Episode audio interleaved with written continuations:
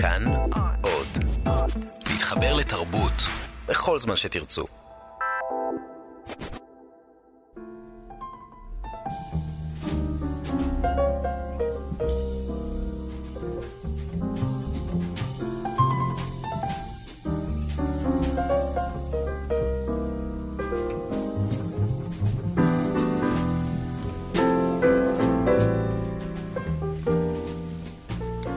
שבת שלום, שבת שלום.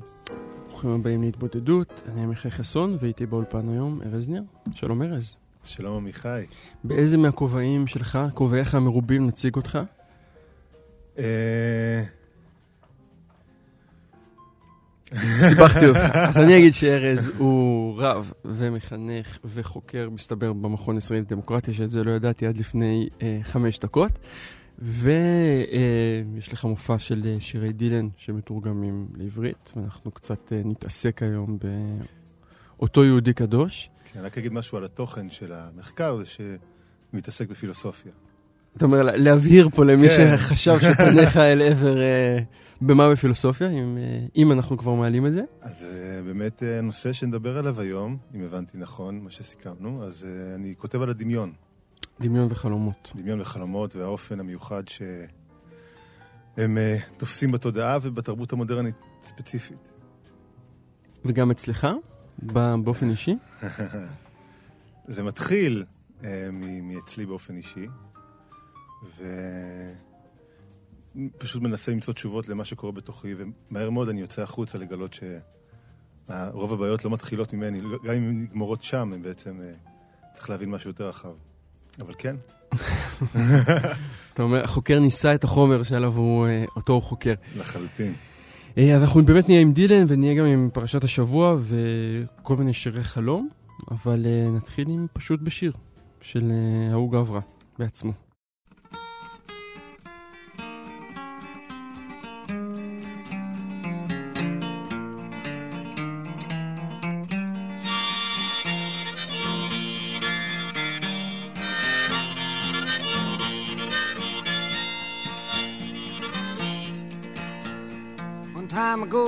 Dream came to me. I dreamt I was walking in World War Three. I went to the doctor the very next day to see what kind of words he could say. Said it was a bad dream. I wouldn't worry about it none, no. Them old dreams are only in your head.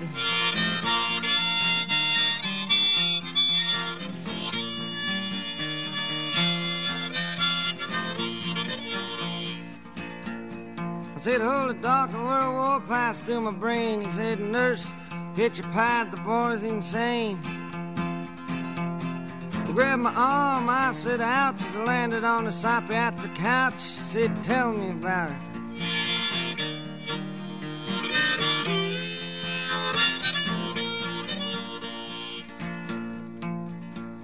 Well, the whole thing started at three o'clock fast. It was all over by quarter past. I was down in the sewer with some little lover when I peeked out from a manhole cover, wondering who turned the lights on us.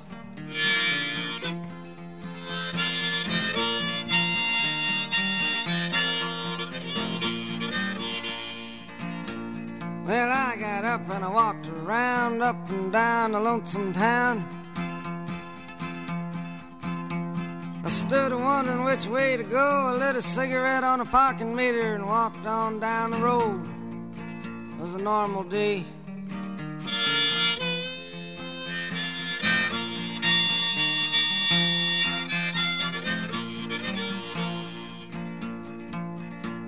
Well, I rung me fallout shelter bell and I leaned my head and I give a yell. Give me a string bean, I'm a hungry man. A shotgun fired and away I ran. I don't blame him too much, though he didn't know me.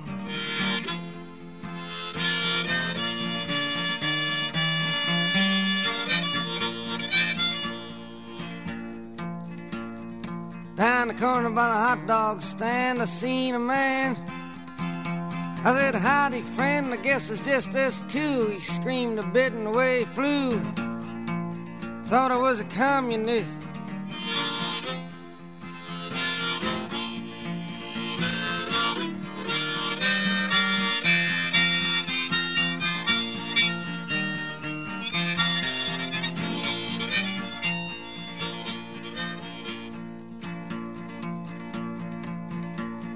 They spotted me a girl before she could leave. I said, let's go play Adam and Eve. I took her by the hand and my heart was thumping. She said, hey, man, you crazy or something?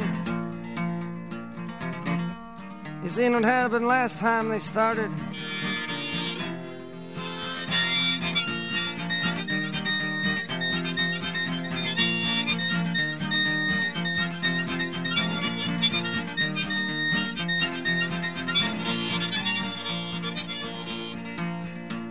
Well, I seen me a Cadillac window uptown. There was nobody around. I got into the driver's seat and I drove down 42nd Street in my Cadillac.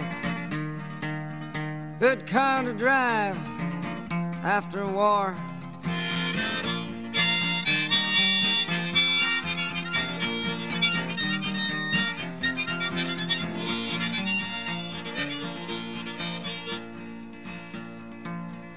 Well, I remember seeing some ads, so I turned on my Connell ride, but I didn't pay the Con Ed bill, so the radio didn't work so well. Turned on my record player. It was Rockaday Johnny singing, Tell your ma, tell your pa, our loves are gonna grow. Wah, wah.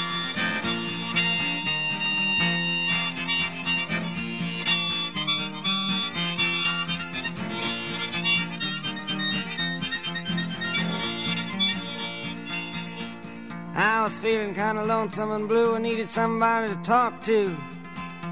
So I called up the operator time just to hear a voice of some kind.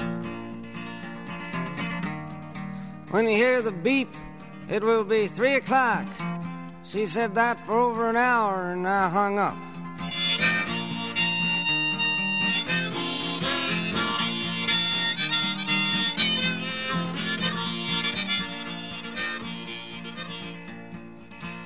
Well, the doctor interrupted me just about then, saying, Hey, I've been having the same old dreams. But mine was a little different, you see. I dreamed the only person left after the war was me. I didn't see you around.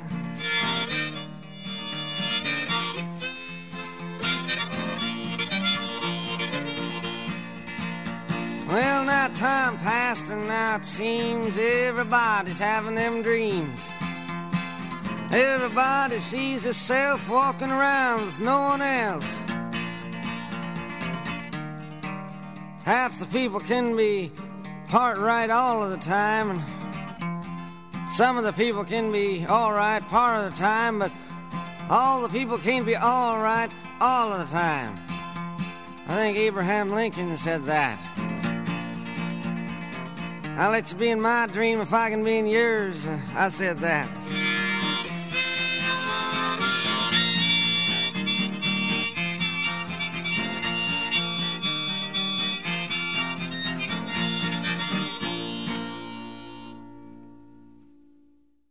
אז בוב דילן וחלומות. צריך להגיד שזה לא, הוא לא מתחיל אה, בכתיבה על חלומות. השירים הראשונים שלו, לפחות השניים, שני האלבומים הראשונים שלו, הם המון המון real politics, מה שנקרא, המון המון דברים מתוך החדשות, מתוך המציאות. זה אחת הסיבות שאני נורא אוהב את השיר ששמענו עכשיו, שזה שיר שבעצם מנסה, מפגיש את הפוליטיקה והחלומות. את המיקס הזה. את המיקס הזה. שהוא הולך, החלום, השיר מספר על זה שהוא אה, חולם חלום, שהוא נמצא במלחמת העולם השלישית, והוא הולך ומספר את זה לרופא, שהיה מלחמה שלקחה איזה רבע שעה, ושבמקרה הוא היה בביוב עם איזה נערה. כשמרים את הראש, אז הוא פתאום רואה שהוא נשאר לבד, והוא מנסה אה, להסתובב וליצור קשר, והוא נשאר לבד, הוא מבין שהוא לבד. ובסוף החלום, הרופא אומר לו, בזמן האחרון גם אני חולם את החלומות האלה. בכלל לא ראיתי אותך שם, אני הייתי שם לבד. כן. שותפות החלום ה... אגב, יש uh, מערכון קצר של חנוך לוין, שגם נקרא מלחמת 15 דקות, שבסומה יש מסדר, זה מין פרודיה על מלחמת ששת הימים, uh, אבל זה יהודי אחר ממקום אחר. אני רוצה להביא קטע מכרוניקות, uh, שככה... כרוניקות זה האוטוביוגרפיה של דילן, לפחות החלק הראשון שלה, שמובטח שאי פעם, מתישהו, אולי, יבואו גם חלקים אחרים, אבל הוא כתב ככה. הוא כותב שם, שיר הוא כמו חלום. ואתה מנסה להגשים אותו. שירים כמו ארצות זרות שאתה חייב להיכנס אליהן. אתה יכול לכתוב שיר בכל מקום, בקרון רכבת, על סירה, על גבי סוס. זה עוזר להיות בתנועה. לפעמים האנשים עם הכישרון הגדול ביותר לכתיבת שירים לא כותבים כלום מפני שאינם בתנועה. אני לא נעתי באף אחד מהשירים האלה. לא באופן חיצוני בכל אופן. ובכל זאת, כתבתי את כולם כאילו כן הייתי בתנועה. ונזכרתי תמיד בנקודת בסיס הזאת עם דילן, יש את הפתיחה של uh, No Direction Home, של הסרט של uh, סקורסזה, שש שעות על, uh, אני יודע מה זה, שנתיים וחצי הראשונות של דילן. והוא עומד שם מול המצלמה, והמשפט שפותח, ראית את הסרט? בטח, בטח ראיתי. אז המשפט שפותח את הסרט, הוא אומר, נולדתי מאוד מאוד רחוק מהמקום שהייתי אמור להיוולד, והייתי צריך ללכת דרך מאוד מאוד ארוכה כדי להגיע הביתה. שזה מהדהד לי אה, סיפור ששנינו אה, למדנו, או לרדוק לימדת אותי, שנקרא מעשה מבן מלך ובן שפחה שנתחלפו, של רבי נחמן מברסלב, ועוד נגיע ועוד אליו. נגיע אליו. אבל מה שתופס גם כאן וגם בציטוט של דילן, וגם בשיר ששמענו, הוא בעצם האפשרות של תנועה. כלומר, אני חושב שחלום, אולי בניגוד ל... לאינסטינקט, הוא בהכרח תנועה. זאת אומרת, ברגע שאתה נכנס לתוך המרחב הזה של החלום, לתוך המרחב הלימינלי הזה של החלום, אתה מראש פועל. למרות שאתה כאילו פסיבי. כן, אני ממש מרגיש שבכניסה לחלום, המחשבות והמושגים שלנו פתאום מקבלים יסוד זורם וחי. זה כאילו כמעט המאפיין שאנחנו מדמיינים ולא חושבים. ומה שבשיר הזה אני מאוד אוהב, זה הסוף שלו. זה ממש כאילו, דילן עונה לחידה פילוסופית. הוא בעצם מאוד אוהב חלומות, ויש מלא שירים שלו על חלומות. והשאלה הפילוסופית האמיתית של הלעודד הזה לאנשים לחיות בחלומות, זה שמה שהוא מציג בשיר, כל אחד חולם שהוא לבד, ובעצם בחלום יש איזו שקיעה נרקיסיסטית לעולם הפנימי שלנו. אז בסוף השיר, אחרי שהוא מבין שלאט לאט בעצם בתרבות שלנו כל אחד שוקע בחלומות האלה שהוא האחרון שנשאר אחרי מלחמת עולם, אז הוא אומר ככה, כל האנשים יכולים להיות צודקים לגמרי חלק מהזמן. חלק מהאנשים יכולים להיות צודקים חלקית כל הזמן, אבל לא כולם יכולים להיות צודקים לגמרי כל הזמן. Abraham Lincoln said that. I'll let you be in my dream if you let me be in yours. I said that. כאילו יש לו איזה... כן, איזה, זה אפילו לא עקיצונת, זה סיכה קטנה כזאת. זה להגיד, מותר להיות בתוך החלומות, אבל הנקודה היא לצאת מעצמנו. בעצם זה לא משנה אם אני בחלום המציאות. מה שחשוב זה אם לך יש מקום בפנים. וכאילו, בעצם זה הנקודה, שהחלומות לא מפ... כאילו, יש אפשרות לשחרר את האחיזה מהמציאות אם אני שומר על התנועה הזאת כלפי האחר. אבל זה בהכרח שחרור אחיזה מהמציאות חלום? זאת אומרת, זה משהו שתמיד, אה, גם בתחושות עם דילן, ו...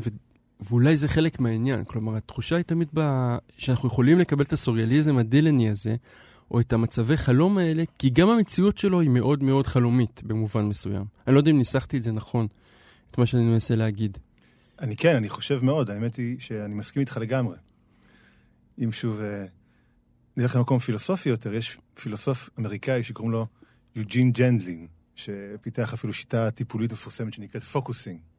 והוא בעצם שם לב לעובדה שהמשמעות של השפה לא נמצאת באיזה מרחב אפלטוני אידיאלי של משמעויות, או אפילו לא מוסכמות, אלא הוא תמיד קשור להדהוד שנוצר בין המילה למה שהוא מכנה ה-felt sense. כלומר? התח... הרגש המוחש. כשאנחנו מדברים, בבסיס, תמיד יש איזה מרחב לימינלי לא מוגדר, שאותו אנחנו מנסים להביע. ואנחנו מנסים להעלים את זה, שזה מה שאנחנו מנסים לעשות. אנחנו רוצים להגיד, לא, אמרתי מילה, ויש לה משמעות... אני רוצה לעמוד מאחוריה, כן. כן, אבל הוא אומר, בעצם זה לא ככה. יש כל הזמן איזה הדהוד שבעצם החלומיות של החיים, אותו חלק שקשה לתחום כל כך, הוא בבסיס של כל מה שאנחנו בעצם מדברים עליו. במובן מסוים, החלום הוא פשוט העודף של מה שלא הצליח להיכנס. של המציאות. כן. זה בעצם יותר מציאות, זה היפר מציאות, זה מציאות שלא הצלחנו לתת לה שם עדיין. מעניין, זה כמו כאילו, אני כאילו חושב על כל מיני דברים פוטנציאליים שכאילו, אה, האמת שעדיין מחשבה כרגע על נידה, מה אני אעשה? כמחשבה, לא, באמת, זאת אומרת, כפוטנציאל חיים. שיוצא, אבל גם ליציאה שלו יש איזושהי אה, משמעות, והשאלה איך אתה בוחר להתייחס עכשיו ל... אה, אל ההפרשה, סליחה שוב על הצרפתית המדהימה פה באחד בצהריים. אה, איך אתה הגעת לדילן? זאת אומרת, מעבר לסיפור הברור, המובן מאליו, לחיבור אולי נראה לי שכל אדם אה, יוצר מרגיש של בוב דילן. כן. אמ, אה, אני באמת רציתי לכתוב שירים, והייתי אז רם בישיבה, או קצת אחרי, ולא הצלחתי למצוא את השביל הפנימי שדרכו אה, אפשר לכתוב. בעצם חיפשתי את הפלט סנס הזה, את התחושה הפנימית. ופשוט התחלתי להסתכל מסביב, ולחפש, אה, כאילו, הפסקתי לחשוב לגמרי מהרגשה, התחלתי לחפש מישהו שאני רואה שנמצא על התדר הזה, ופתאום הגעתי לדילן, קראתי את הכרוניקות, בדיוק הוא יצא, ואז התחלתי לתרגם אותו. כאילו, ההרגשה הייתה שהוא נמצא על איזה תדר, כי הוא, כי הוא כותב מאוד נובע. יש כותבים מאוד מדויקים, שהם כאילו, יש להם כן. מילה, אתה יכול לראות את כל השעה שהם חשבו על המילה הזאת. ואצל דילן זה בדיוק הפוך, הוא שופך לך שיר 20 בתים, אתה, הוא כאילו מכניס אותך לזרם מסוים שקורה בתוך הראש, ואתה צריך, והרגשתי ממש שאם אני אתרגם אותו, אני פשוט לאט לאט אפעיל את השריר הזה. בתוך הראש שלי, באמת זה קרה. עם הזמן כתבתי שירים, שלפחות אני אוהב אותם, שזה גם היה התקדמות. וכשאתה מתרגם את דילן, אתה, אתה עושה לו אינטרפטציה של עצמך? נגיד, אני רק אגיד, אתה עושה מופע, אה, שמי מופיע איתך? אני מופיע עם כמה אנשים, לפי ההקשר, אני מופיע עם יהודה זיס, שהוא מוזיקאי, גיטריסט וזמר, אילן קינן, ניר מוצרי, אשתי דפנה ניר, גם כן שרה איתי. אבל יצא לי, היה לי את הזכות להיות בהופעה שלכם, והתחושה היא שזה כאילו דילן, אבל זה דילן בפילטר מאוד מאוד מסוים. כן. יש אצל דילן, אה, מה שאני מרגיש, הרגישות שלי אצל דילן זה שיש בו משהו בתוכו מאוד רומנטי. רומנטי? כן, מאוד רומנטי, באמת? מאוד אינטימי, כן. משהו בתוכו שיודע להעביר, אין אף אחד שיודע להעביר תחושה של אינטימיות כמו דילן. ובדרך כלל זה אינטימיות שאת, שאומר לך, לי ולי האינטימיות שאתה לא תבין לעולם, כן? אבל כאילו זה בגוף שלישי כזה, אבל משהו מאוד מתוק בתוכו, שלפעמים זה בא לידי ביטוי במנגינה, אבל זה מאוד צברי במובן של מעטפת מאוד קוצנית, יורקת, לא אכפת לך היא תישמע, אבל בתוכה יש משהו מאוד רך. ומה שאני מנסה לעשות במופע קצת, כי אני מרגיש שאני מזדהה עם דילן בדיאלקטיקה של הרך והקשה, בסדר הפוך. כאילו, אנחנו מנסים שבחוץ דווקא יהיה משהו יותר רך, ובפנים יישאר המשהו האירוני הבועט שלו. מעניין. אני חייב להגיד שזה דילן אה, שיכול להפתיע הרבה מאוד אנשים אה, בשמיעה. ובאמת ברגע שאמרת שאתה רואה אותו כמשהו רומנטי, זה הסביר לי הרבה מאוד דברים. אז אני צריך עכשיו לשמוע את דילן האמיתי. The time will come up when the winds will stop and the breeze will cease to be breathing. Like the stillness in the wind before the hurricane begins, the hour that the ship comes in. And the sea will split and the ships will hit, and the sands on the shoreline will be shaking. And the tide will sound and the waves will pound, and the morning will be a breaking.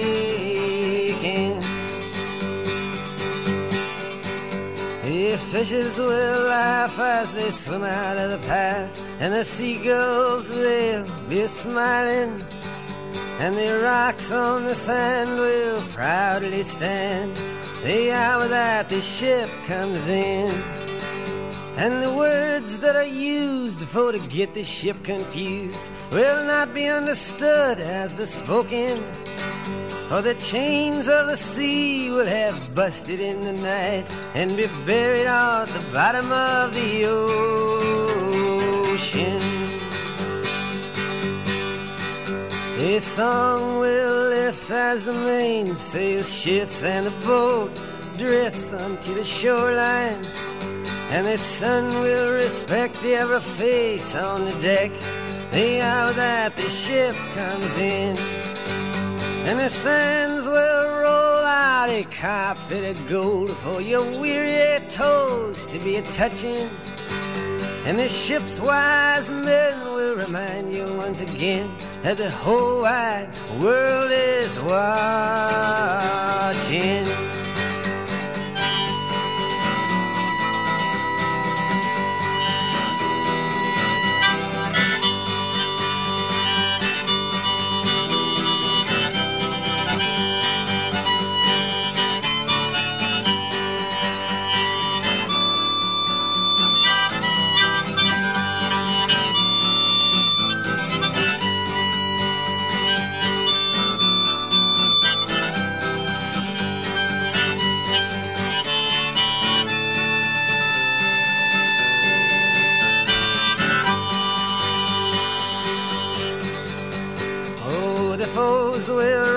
With the sleep still in their eyes, and they'll jerk from their beds and think they're dreaming.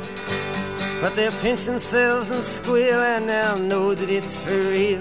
The hour that the ship comes in. And they'll raise their hands, saying, We'll meet all your demands, but we'll shout from the bow, Your days are numbered. And like Pharaoh's tribe, they'll be drowned in the tide, and like Goliath, they'll be conquered.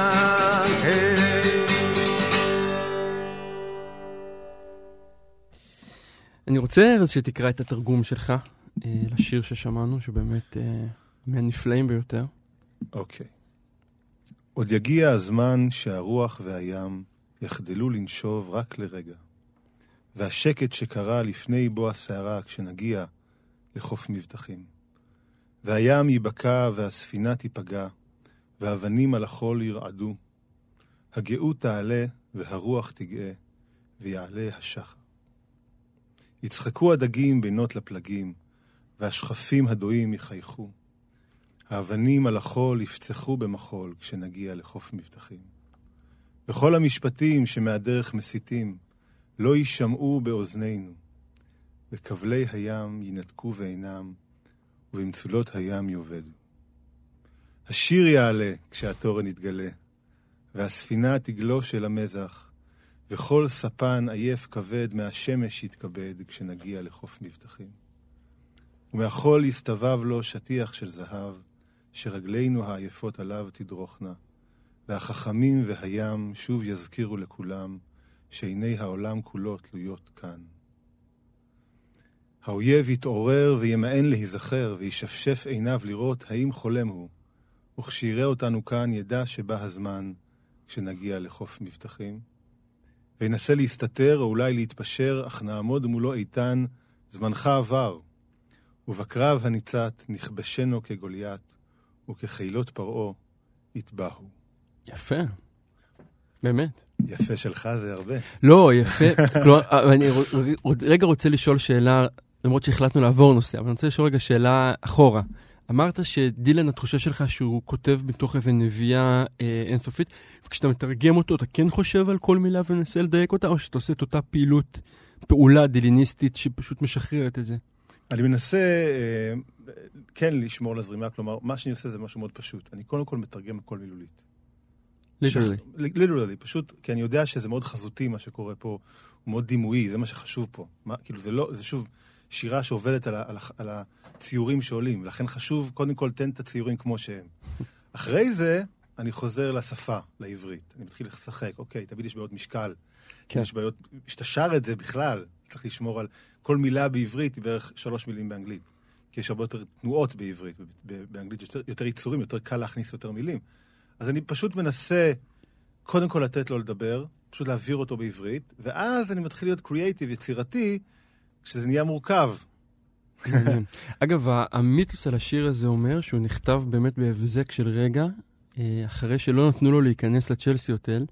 הוא היה נראה להם מלוכלך מדי, השוער הקונסוניירי שם חשב שאי אפשר להכניס אותו. עד שג'ואן באאז בא ופשוט... אה, כן, לא חושב שזה בצ'לסי. לא בצ'לסי? נראה לי באיזה מקום נידח יותר. אוקיי, אתה אומר... כן. כן. יותר לכיוון הווילג', בסדר. כן. אבל, אה, וכאילו, ובאיזה התקף של רגע הוא נכתב, לפחות ככה, המיתוסים האלה עם דילן, אף אין לדעת אם הם אמת או שקר. ג'ואן באאז מספר את זה בסרט של... אה, כן, אני רק אומר שזה בבחינת אבל שם טוב, כן? שאם אתה מאמין לסיפור אתה אידיוט, ואם אתה לא מאמין אתה אפיקוירס וכולי וכולי. כלומר, לא יודע, כל הסיפורים של דילן, אה, ההתחלה של כרוניקות, אם אתה זוכר, הוא מגיע למנהל של חברת תקליטים, של קולומביה רקורדס, הוא שואל אותם מלא שאלות, והוא פשוט משקר בכולם. שואל אותו מאיפה באת, אתה אומר לו מאוקלאומה, איך? אה, עם נהג משאית, כל, כל מיני דברים, ששום דבר שם לא נכון, ואני חושב שזה חלק מהמיתוס כבר בשלב הזה, כלומר לייצר משהו שהמתח בין הבדיה לאמת פה הוא מאוד מאוד מאוד דק. אגב, אה, אפשר להישאר עוד טיפה בכרוניקות? בוודאי. אנחנו כבר מדברים פה חופשי. אז אה, כשאתה קורא את הכרוניקות, אתה נגנב. כאילו, הוא לוקח בערך שלוש או ארבע אפיזודות בחייו, לגמרי משום מקום, פתאום עושה להם זום אין אדיר. לא, באמת הלא חשובות בחייו, יש לציין. כן, אז אני בתור למדן, באופן אוטומטי, מנסה להבין, מה? מה המשותף פה? בטוח משהו, בכל זאת, כאילו, כאילו מה, מה המהלך? ומה המהלך? אז אה, אני מרגיש עכשיו כמו בשיעור עיון בעתניאל. מעולה. Uh, התחושה שלי זה שהוא לקח דמוי, סיטואציות שבהן הוא הרגיש שזה um, רוממות אינטלקטואלית או אמנותית שהוא עמד מולה. זה נורא, שתי הדוגמאות החזקות זה גם קשר שהיה לו עם משורר uh, uh, מקליש. כן. ושהוא ממש מרחיב על, על הניסיון שלו לעשות תקליט ביחד, ובסוף זה ירד מזה, ובסוף הוא עשה מזה את New Morning. וגם הוא מרחיב מאוד על הקשר שלו לדניאל לנואה, והכניסה שלו, ויש לי תחושה שהוא... שדילן בכלל, הקטע שלו, יש לו המון סכסוך עם התרבות הגבוהה. ראינו את זה בפרס נובל. כן. שהוא אמר להם לא. זה היה די ברור שהוא לא יבוא לקחת, הוא כבר עושה את זה, הוא לא אוהב את התרבות הגבוהה. הוא מייצג את העממיות, את הוויטמניות של אמריקה. וכאילו, יש לו איזה סכסוך עם זה, ואני ממש מרגיש שבכרוניקות הוא מתאר מפגשים שלו עם אנשים שמייצגים לו כביכול איזה מין משהו גבוה יותר. הנה, איזה מפיק על כזה איכותי, איזה משורר, והוא... זה, זה השיחה שהוא מנהל בעצם. אז הרמת לי להנחתה, כי זה קטע שהכנתי ואמרתי, אם נספיק נגיד אותו. יש לי רעיון נורא יפה איתו ברולינג סטון ב-91, ואומרים לו שם, אומרים שאתה המשורר הגדול ביותר שחי היום. אומר, אתה מראיין את, uh, עם עיניים uh, בוהקות. והוא עונה לה ככה, לפעמים זה נמצא בי, להעלות את עצמי לדרגת משורר, אבל זאת מסירות, זו מסירות גדולה. משוררים לא נוהגים במכוניות, משוררים לא הולכים לסופר, משוררים לא זורקים את הזבל, לא חברים בוועד הורים, משוררים אפילו לא מדברים בטלפון, משוררים אפילו לא מדברים עם אף אחד אחר. משוררים מקשיבים הרבה, ובדרך כלל הם יודעים שהם משוררים. מה אני יכול להגיד? העולם לא צריך עוד שירים. יש לו כבר את שייקספיר, יש לו מספיק מהכל. משוררים שחיים על פני כדור הארץ מתנהגים כמו ג'נטלמנים וחיים לפי כל ג'נטלמנים משלהם. ומתים עניים. עוד טובים באגמים. משוררים גומרים בדרך כלל את הצורה בצורה מאוד מאוד לא שמחה. תראו את החיים שלהם. או נגיד ג'ימי מוריסון, אם אתה רוצה לקרוא לו משורר. תראו אותו. אף שכמה אנשים אומרים שהוא עדיין חי איפשהו בערי האינדים. ומה דעתך לגבי מצבם של המשוררים האמריקאים הגדולים? אומרים שלפחות 300 משוררים התאבדו מאז uh, קיומה של ארה"ב, משהו כזה, אם הבנתי נכון את התרגום. אז הוא עונה לה, 300 משוררים? ומה לגבי עקרות בית אמריקאיות, דברים, מנקי רחובות, קוראים? ג'יסוס קרייסט, מה כל כך מיוחד בכמה אנשים שקוראים לעצמם משוררים? הכרתי כמה אנשים מצוינים שהתאבדו. אחד מהם לא עשה שום דבר מלבד לעבוד בתחנת דלק כל החיים שלו. אף אחד לא התייחס אליו כאל משורר. ואני חייב להגיד שהבחור הזה מתחנת הדלק, הוא גם כן היה משורר. יואו, איך אני אוהב אותו. ניסית, היית בהופעות אגב? לא, מה, אתה דפוק, אני אוהב אותו מדי. אתה אוהב אותו מדי, כן. כאילו, הוא הגיע לארץ, אמרו, ברור שתלך, אמרתי, מה, אני יודע בדיוק מה הוא יעשה, למה אני צריך להיכנס למשחק הזה שלו? אני אעמוד מרחוק, יראה אותו מרחק 300 מטר, לא יראה אותו, הוא יעשה איזה כזה, לא, לא, לא יטרח אפילו לרצות אותי כמובן, אז מה? כן, זה, האמת שזה אף פעם נורא מבאסת, אני חייב להודות, כמי שהיה בה. אה, אני רוצה שנעבור לדמות אה, דילנית למדי, שגם אה, מוזכרת אה, לא מעט. אגב, במיוחד באלבומים היותר נוצריים, אה, ג'ייקוב מקבל, אה, מקבל לו פתאום מקום. וואלה, אני לא, פחות מכיר אותם. כן, אה, באמת אלבומים פחות מוצלחים, יש להודות. לפחות בעיניי. אני יודע שלעורך התוכנית נדב אלפרין יש תפיסה דילניסטית אחרת, אבל אנחנו, למזלנו המיקרופון שלו סגור, אז הוא לא יכול אה, להביע אותה. אה, אבל אה, יעקב אבינו ופרשתנו המעניינת, שיש בה גם איזשהו מימד, או אפשר להגיד שהסיפור המרכזי בה הוא באמת סיפור שמשחק קצת על שאלת המציאות והחלום. אני מדבר כמובן על אותו מאבק בשרו של עשיו, או שמא... כן. מאבק עצמי? או... כן, זה פשוט מדהים איך התורה עושה את זה לפעמים. שותלת דברים כאלה. כאילו אנחנו מספרים סיפורים על בני אדם, ופתאום יש כל מיני דברים שלא מובנים, אבל סבבה, בוא נמשיך הלאה. כן. זה סיפור שלי הוא, הוא, הוא סיפור מכונן. כלומר, הוא אומר ש... בוא נתאר רגע את הסיטואציה לטובת אה, אוקיי. אי אלו מאזיננו שלא הולכים לבתי הכנסת אה, בימי uh, שבת בבוקר. אוקיי, הסיטואציה היא מאוד דרמטית. פתיחה של הפרשה, אנחנו יודעים שיעקב חטא לעשו חטא נורא, והוא צועק צעקה גדולה ומרה, ואנחנו יודעים שיש פה חיכוך מאוד גדול. והוא חוזר אחרי עשרים שנה, ועכשיו גם לא יש מחנה, ולעשו יש מחנה, והוא נורא, נורא, נורא, נורא מפחד מעשו. יש חלק ניכר שמוקדש לפחד ולהיערכות הזאת, ולכל המעשים שהוא עושה. ומה שקורה, זה שמספרים לנו שכולם הולכים, ויעקב המפוחד נשאר מאחורה, וכל הלילה נאבק עם איש, שלא נאמר כלום חוץ מזה שהוא איש.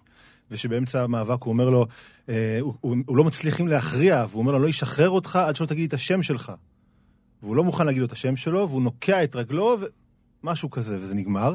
מה שחשוב, זה שאחרי שהסיחו דעתנו בסיפור הזה, פתאום חוזרים למפגש, והם פשוט מגיעים ומתחבקים. כל כך פשוט. כל כך פשוט.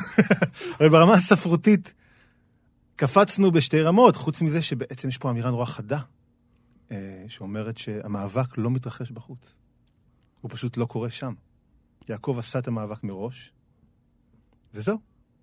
והוא הגיע לעשו, וזה פשוט נגמר. יש, שם משהו, אבל אה, אני רוצה להגיד, אמרת מקודם שיעקב מאוד מפוחד, ויש גם משהו נורא אה, אה, מנחם בצורה שהתורה מבהירה את הפחד הזה. אני חושב, סתם עבור קורא, גם ברמת ההזדהות, וזה בעיניי הרגע שהוא מפסיק לפחד. כלומר, הרגע שהוא סוף סוף מצליח להתמודד מול משהו, ובאמת ההתמודדות מול המלאך או השד הפנימי, מה שזה לא יהיה, מאפשרת לו אחר כך לפגוש את הסב, שהמפגש הזה יהיה כל כך פשוט. כן, כי, כי כי בסופו של דבר המאבקים שלנו מול בני אדם, הסיפורים, אנחנו חיים בתוך דרמה. היינו מבינים את... אנחנו, שאנחנו, יש רגע אחד שבו אנחנו חשים כמה אנחנו מספרים של חיינו, כמה הדברים התארגנו לפי איפה שנמקם אותם. וששינוי דרמטי כזה, שאנחנו גוברים על שד פנימי, שאנחנו גוברים על הפחד שלנו מאח שלנו, אנחנו מפסיקים לראות בו כמשהו שמייצג משהו, אנחנו מצליחים להיות אנחנו, מצליחים לעמוד מולו, אז הוא גם חש את זה. ברגע אחד. כלומר, באמת החיים, זה מה שדיברנו קודם על, ה, על, ה, על המציאותיות של החלומות, במובן מסוים. לי זה מתחבר מאוד לשם. כלומר, הסיפור הזה הוא נורא דרמטי בקטע הזה. שהוא אומר, כן, מה שקורה בפנים הוא מה ש... או ההתמודדות הזאתי. היא ההתמודדות החשובה באמת. החשובה באמת, כן. ובכלל, יעקב, יש לו עניין עם חלומות. כידוע. כידוע. הוא חולם חלומות... אה, ביזאריים ונפלאים. כן, מאוד, מאוד, מאוד כאלה... בדרך כלל טובים לו, חולם חלומות שהוא ילך ויחזור. אגב, כל השושלת הזאת, הם חולמים חלומות מאוד טובים, ומה שמדהים בחלומות האלה תמיד בעיניי, שכמה שהם מגלומנים וכולי, הם מתגשמים אחד לאחד. כלומר, גם עוד כמה פרשות שנגיע ליוסף, הוא חולם את החלומות, אתה, אתה יודע, כאילו, זה כמעט מביך החלום הזה. כן.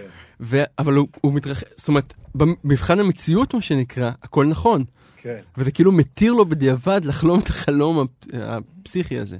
אני חושב ש, ש, שיש אה, מוטיב מסוים שמתבהר בספר בראשית ביחס לחלומות שהוא נורא מרכזיים, ואני אומר את זה בשפה שלי, שקצת, אה, שהעיקר הוא לא החלומות, העיקר זה החולמנות. כלומר? כלומר, חלומות, אנחנו רואים אותם גם כדברים די בעייתיים. למשל, אצל יוסף, אנחנו רואים שהוא צריך קצת לשחרר מהחלומות שלו, כי הוא עובר... בשביל לאפשר להם להתקיים. בשביל לאפשר להם להתקיים. ואנחנו רואים שאברהם, שהחלום הגדול שלו זה יצחק, גם ממנו רוצים שהוא יצטרך לוותר על החלום כדי שיאפשר לו להתקיים. ומצד אחד אומרים, יש בחלום משהו פטישיסטי. יש בו משהו שכאילו אתה אוחז, וזה לא, לא ככה זה קורה. כלומר, חלומות זה מין להיתפס לאובייקטים דמיוניים שלא תמיד קשורים לחיים שלנו. אבל מצד שני, יש פה הדרה מאוד של החולמנות. והחולמנות זה לא התוכן הספציפי הזה שבו נתפסים, זה החלום שלי. זה מין עמדה כזאתי, שהיא לא סגורה למציאות, שהיא מין כל הזמן פוגשת את המציאות בתיווך של איזה מרחב לימינלי. שכאילו מקבלת את החלום כאופציה בתוך המרחב הלגיטימי. לא כמשהו שהוא מחוץ לעולם, אלא כמשהו שיש לו השפעה בתוך העולם, ולכן אנחנו גם פוגשים פרשני חלומות ו... כן, וחרטום. אברהם, הדוגמה של אברהם הוא כאילו, אברהם הוא איש החלום הטוטלי. זה שבעצם הוא, הוא עושה את מה שהוא עושה בשביל איזה סיפור של 400 שנה קדימה, כאילו. מישהו שלא חי כאן. ו, ו, וזה גם לא חלום הוא יודע שזה לא יתגשם בחייו. הוא פשוט אוהב, כאילו, הוא בוחר במרחב הזה להיות בו. במרחב הזה, ש, שבמובן מסוים בעיקר אומר שיש איזה מרחב, מרחב, כאילו החולמנות, בוא נדמיין אדם שנמצא במצב חולמני. הוא עכשיו יושב פה והוא לא דרוך ועונה לכל תשובה, הוא כאילו מין... קצת כמו מסך מים. צריך לעורר אותו כל הזמן. כן, הוא כאילו חש שיש איזה מרחק, יש איזה מרחק ביני לבין המציאות. והתחושה הזאת שיש מרחק, איזה אגם של מים ביני לבין מה שיש, שלפעמים החברה המודרנית לא אוהבת. רוצה שתגיב, רוצה שתהיה על הנקודה, התחושה הזאת דווקא שיש מרחק, היא אה, אולי התחושה שמשהו קרובה לאמונה, להבנה שכמה המציאות היא עשירה, כמה היא רחוקה, כמה דברים מעבר להישג יד. זה דווקא משהו מאוד מציאותי. זה משהו שמכבד נורא את מה שיש, שנותן לו את הזמן, כאילו, להדהד שלא מגיב מיד, שמבין ש... שאני לא באמת מבין מה קורה פה. אני עומד בחולמנות, כי אני מאפשר למרווח הזה לקרות.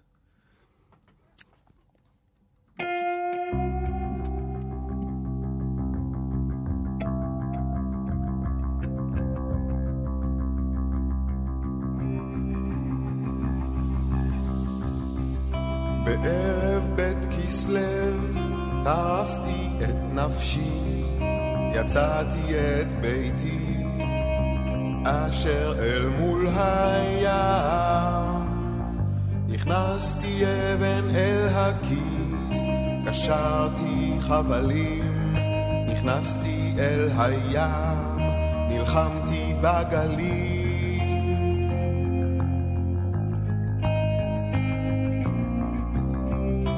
נפשי ביקשה רחם בתוך מערבולות, אבל אני חולם, אני בתוך חלום, ובחלום אגם שקט בין העצים.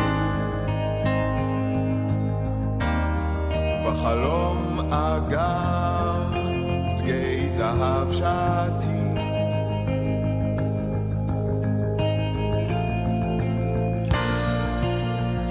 אסוני הוא יום ששוני, ויום ששוני הוא יום אסוני.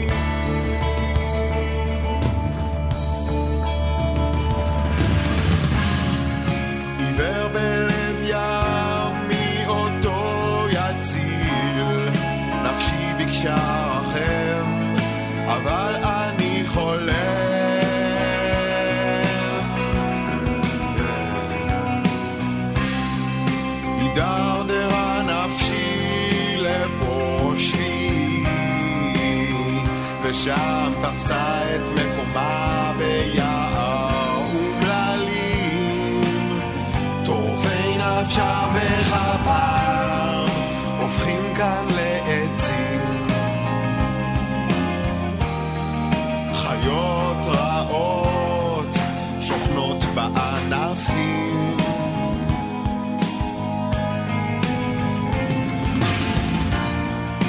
יום אסוני יום ששוני, ויום ששוני הוא יום אסוני.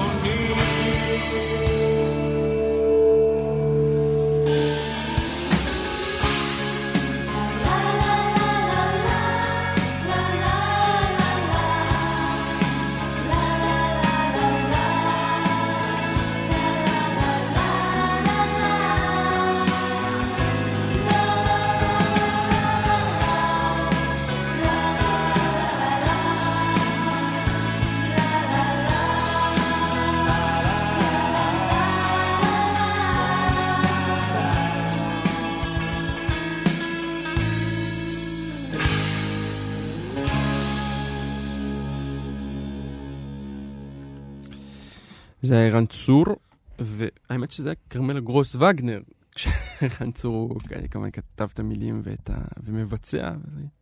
גם איזשהו מיקס חלומי בין אה, וירג'ינה וולף, דנטה, הקומדיה האלוהית ואבן גבירול, כמובן. וואו. נראה לי שזה המיקס שנוצר פה בראש.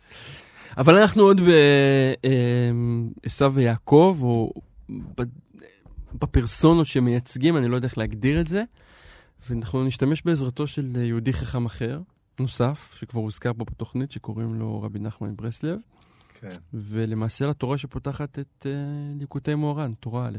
כן, בתורה א', אגב, איך אתה עם רבי נחמן? בימים אלו, בימים אלו? רוקנרול. רוקנרול. ואתה? ברוך השם. אומן אומן. אומן אומן. בתורה א', הוא, הוא, הוא משתמש, ב, הוא, הוא, ב, לאורך הספר הוא אוהב את יעקב ועשיו כדימוי, את יעקב, הוא אוהב את הדימוי הזה, של השתי נתיבי חיים כאלה, ובתורה א', הוא... שתי ארכיטיפים, שתי. ארכיטיפים, כן. אמ, זה יושב לו טוב, ממש שאתה רואה שהוא, שהוא חש פה משהו מעבר ל...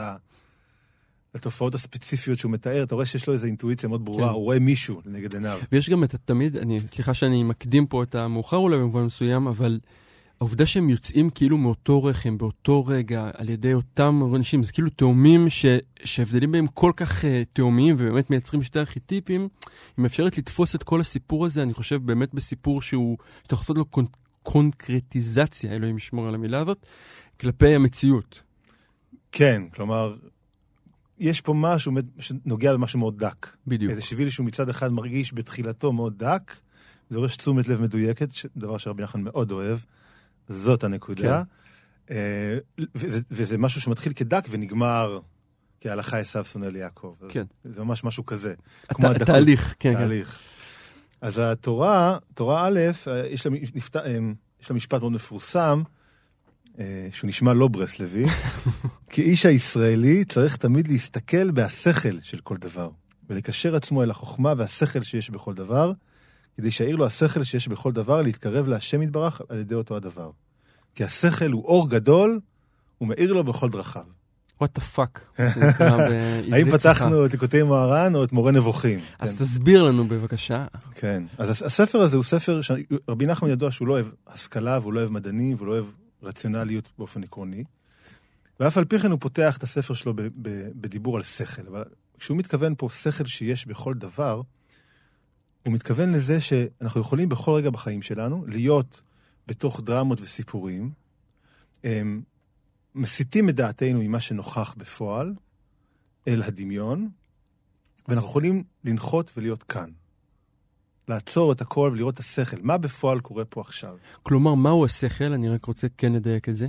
השכל הוא אותו חוש שיש יש אפשרותו של האדם לראות את הממשות הרציונלית של מה שיש. נגיד, אני ואתה יושבים פה עכשיו, ננסה ל, ל, לאפיין את קומת השכל, אז לא בשכל, אנחנו עכשיו מנהלים דיונים עמוקים וחוצי תרבות אה, וכאלה.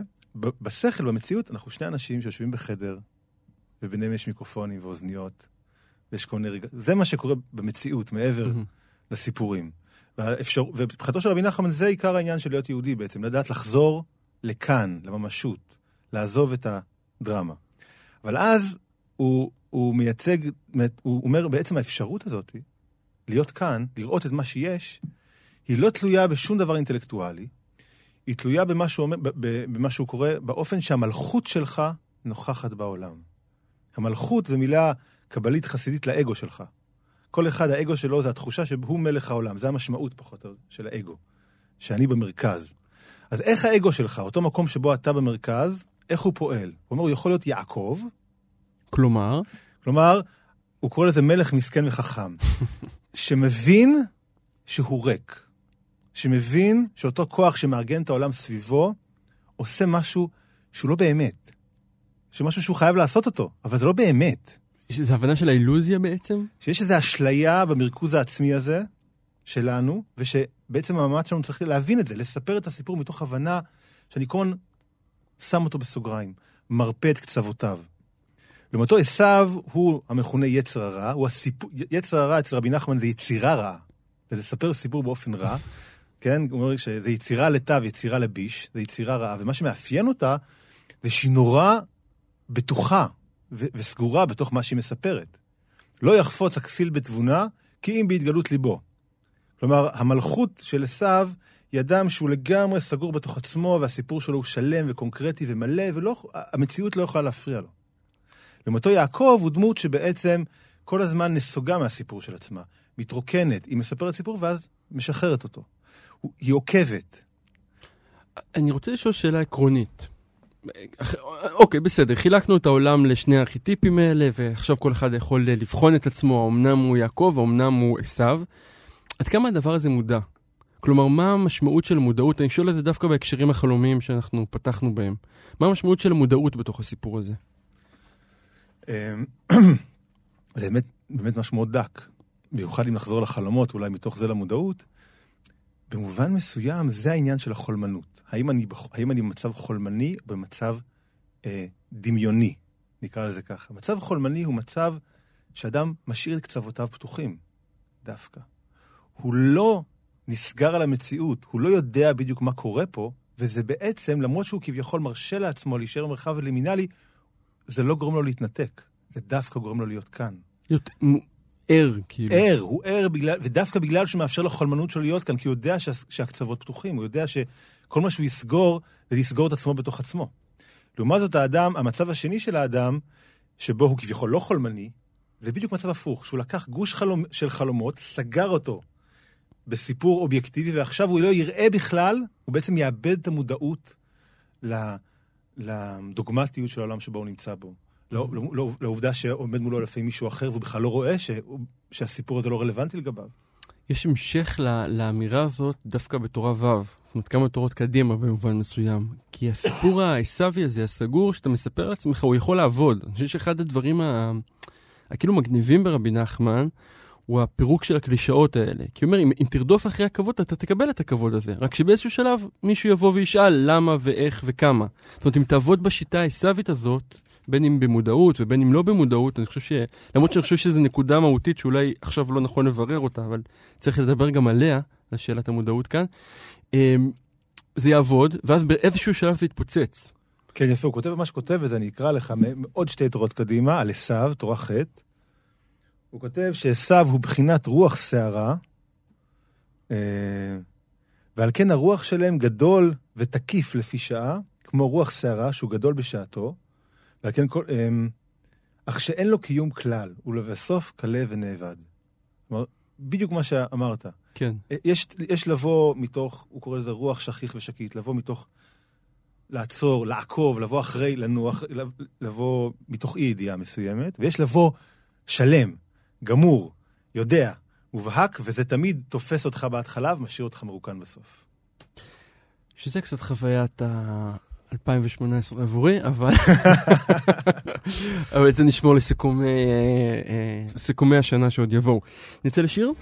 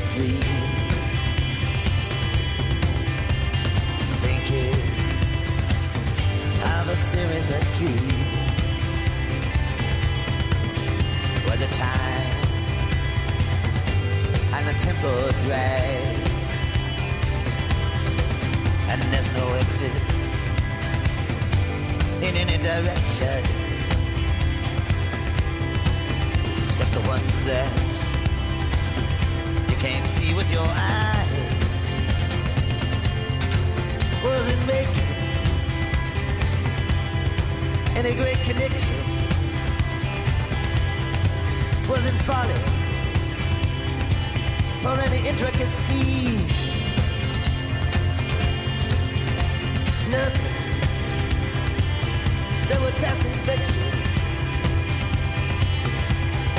Was just thinking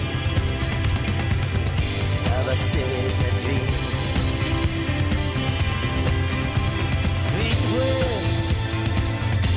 Umbrella is folded. And into the. And the are no good that you hold.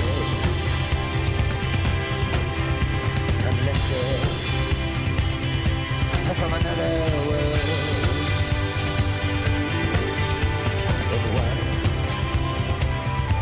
The surface was frozen. In another, I witnessed a crime. In one, I was running, and in another, all I seemed to be doing was climb. Was it looking for any special assistance?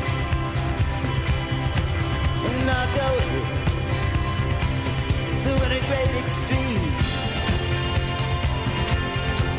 I'd already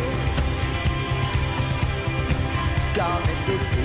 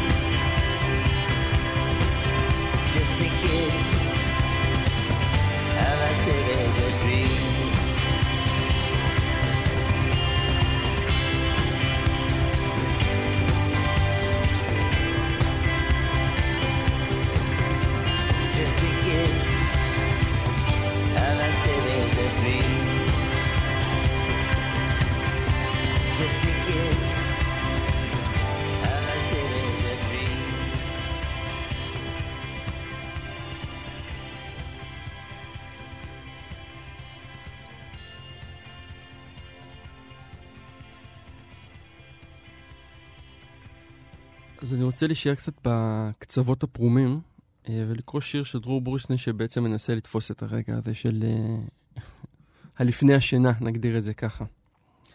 ראש הפטיש הכפוף של סבי הסנדלר, שאחרי מותו עקרתי מידית העץ והחזקתי בתיקי, ושנים הכביד ולא היה בו שימוש, ונשאלתי לשם מה. אתמול, ברגעים האחרונים בטרם שינה, מהכבדות שאתה נושר לתוכן כאבן לאגם כספית, כמעט בצער, שרצית לומר עוד דבר מה ביום הזה שפונה ומתקפל, וכבר נחטפת פנימה, ותשכח עד מחר. נזכרתי בו, בראש. אני אוהב את התיאור הזה של ה... שזה באמת ככה, שאתה אתה מרגיש כמו אה, אבן כבדה שנופלת לתוך אגם אה, כספית ונמשך לתוך השינה, ואתה קצת רוצה להתנגד לזה, וקצת לא, וקצת לקבל את זה, ויש בזה כוח גדול כשלעצמו. יש שיר שאני מאוד אוהב, שממש מדבר על זה, ש... אה, פזמון יותר נכון, של ארקייד פייר. ש... שגם בעיניי נוגעת ממש באובדן החלומות בדור שלנו. הוא נורא קצר. We know a place where no planes go. We know a place where no ships go. No cars go. Where we know. יש מקום ש... והתשובה איפה זה? Between the click of the light and the start of the dream. יפה. יש איזה רגע אחד, גם ב-2018. רגע שכל החלום, שגם המכוניות והרכבות לא מגיעים אליו. וטוב, נקווה, נרשה לעצמנו להתפלל שאולי נגיע אליו. בעזרת השם. תודה רבה, ארז ניר. תודה רבה, עמיחי, שהזמנת אותי. תודה לנדב אלפרין שערך והפיק אותנו. שבת שלום שבת שלום. וחלומות. תקופת המתכת, עידן הברזל, מזכיר לי חיה מחזון דניאל. חיית המתכת, חיית הברזל, כל כך דומה שאני מתבהל.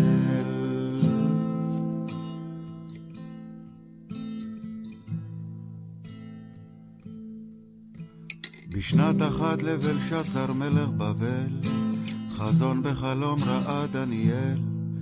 ותעלנה ארבע חיות גדולות מהים, וכל חיה מסמלת מלכות בעולם. והרביעית שונה ומשונה מקודמותיה, מפחידה ואימתנית ותקיפה בתנועותיה, עם שיני ברזל גדולות אוכלת וגורסת, והשאר בציפורני נחושת דורסת. ועשר קרניים לבה קטנה מתוכם, צומחת וגדלה וצצות בה כנה בני אדם, ופה מדבר גדולות מתרברב, סופה להתקטל ולהתחרב.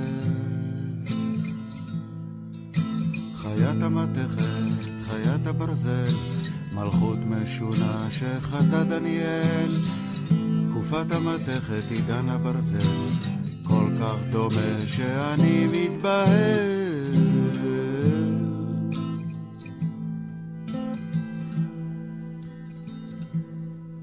כל המגדלים המשוננים האלה הנוגסים בתכלת, כל השפיצים האלה בגרפים.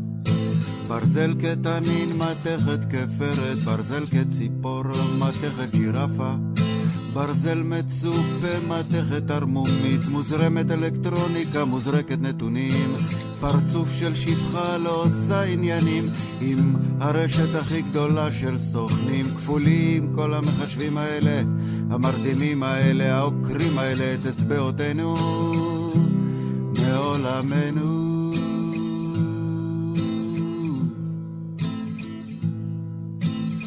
תקופת המתכת, עידן הברזל, הזו הרביעית שראה דניאל בחזיונות לילה, אז בבבל. האם זה עכשיו שוב מתגלגל?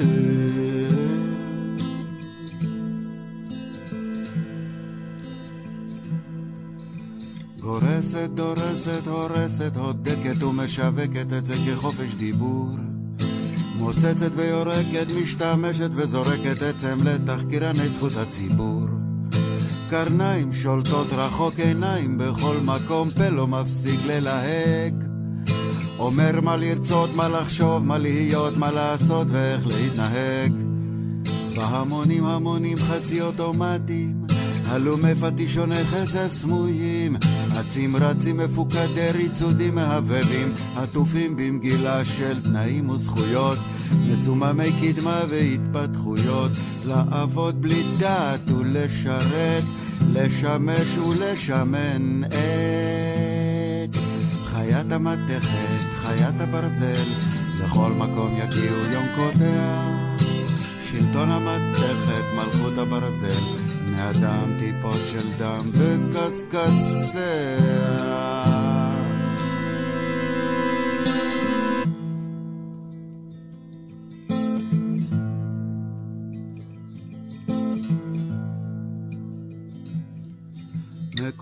מקובל שהרביעית היא רומי, מקובל שרומי היא אדום. ממש כך או באופן סמלי יש די הרבה מרומי היום. כל הקולוסיאום הכל עולמי הזה עם חלונות הצצה אל הזירה המלאה גלדיאטורים שהם חיות טרף ודם מציף את עד ההכרה תחליף תחנות תמיר ערוצים תשוטט כאוות נפשך בעולם תחשוב שאתה מחוץ לכל זה לא נוגע לך זה שם. אבל בינתיים בעצם מה שקורה זה שאתה עוד אחד שיורה ויורה מתרגל לחסל בלחיצת כפתור חיית טרף גלדיאטור. תקופת המתכת עידן הברזל מזכיר לי חיה מחזון דניאל חיית המתכת חיית הברזל כל כך דומה שאני מתבהל